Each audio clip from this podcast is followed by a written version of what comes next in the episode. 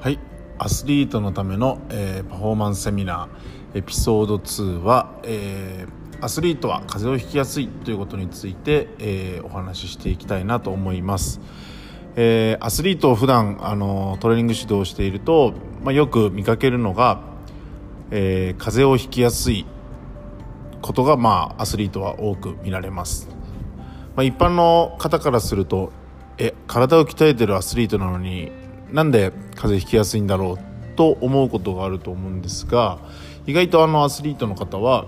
あの風邪をひきやすいということが、まあ、よく言われています。それは、えーと、普段から健康管理気をつけてるんですけどなかなかまあそれ以外の要素が実はあって、まあ、それでアスリートは風邪をひきやすいということが言われています、まあ、それについて少しちょっとお話ができればなと思います。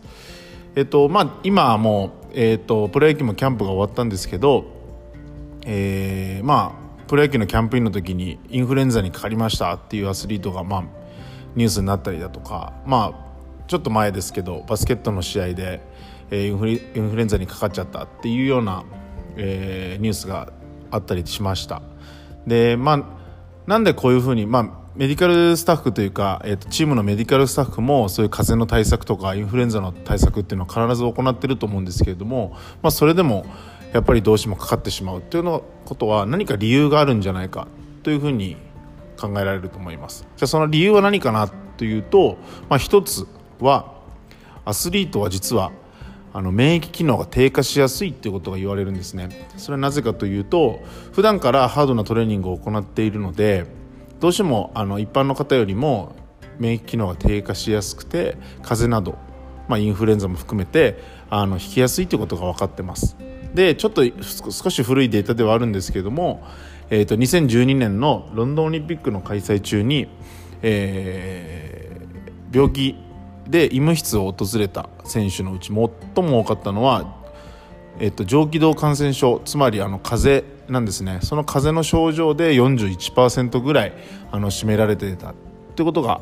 明らかになっています。でこういうデータからも分かるようにアスリートの多くっていうのはやっぱりトレーニング、まあ、練習も含めそういうフィジカルトレーニングも含めてやっぱ身体的なストレスを受けてしまいやすい。で、まあ、その身体的な、あのー、ストレスによってウイルスの侵入を防ぐ、あのー、バリアの役割を果たすような免疫免疫粘膜っていうんですけどもそれが減ってしまうことで感染症にかかりやすくなってしまうということが考えられてます。で、まあ、もう一つはその免疫機能の低下っていうところから考えると、まあ、オリンピックもそうですし普段の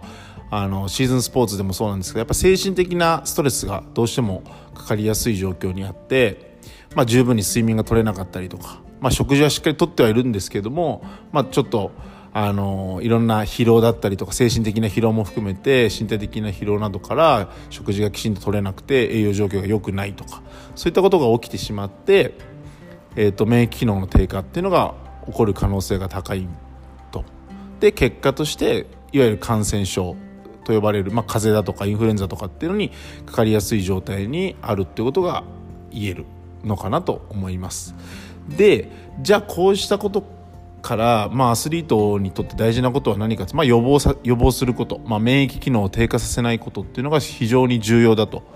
いうふうに考えることができると思います。じゃあその免疫機能を高める方法は何だろ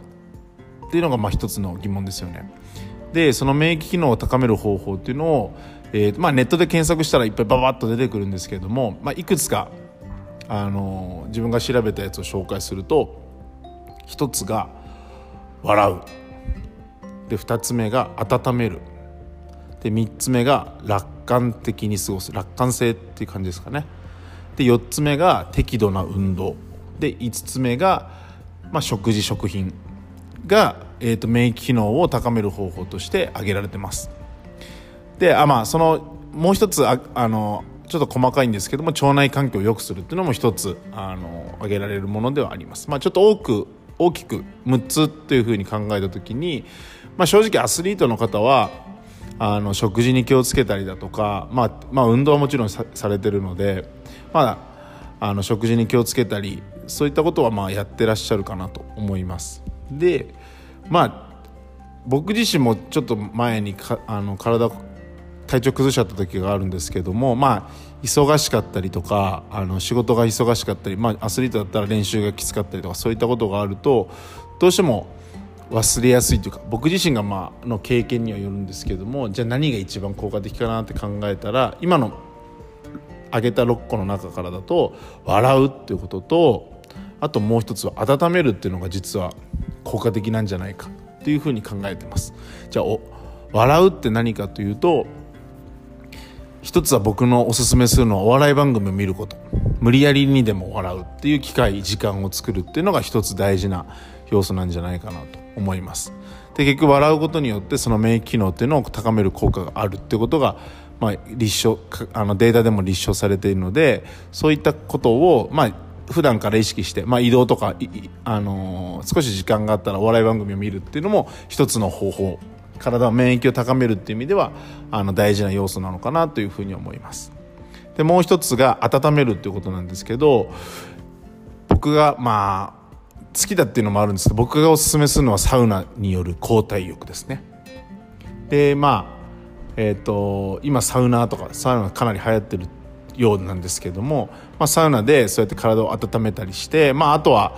あの水風呂ももちろんあるのでそのサウナと水風呂の交代浴なんかをうまく利用することによって、まあ、身体的に血流が良くなったりっていう効果もありますしちょっと精神的になんだろうこうリラックスする効果がかなりあるかなと自分個人的には思っているのでそういったことをうまく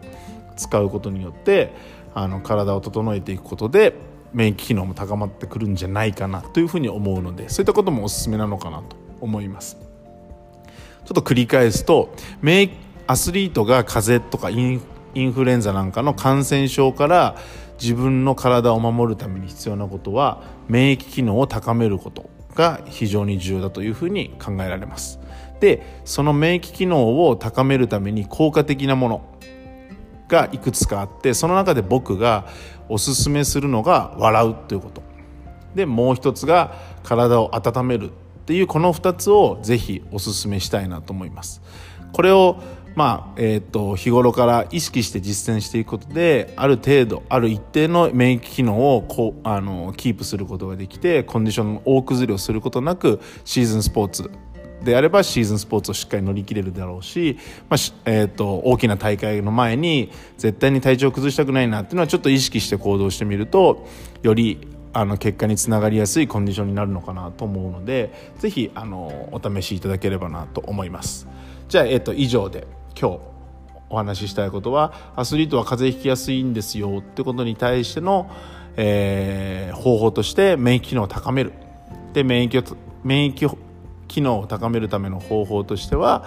えーと、僕がおすすめするのは体を温めること。でしっかり笑うこと。この2つをしっかりと普段から実践してみると効果的になる効果的に免疫機能を高めることができるかなと思います、まあ、ぜひあの興味がある方は試してみてください。それでは次のエピソードでお会いしましょう。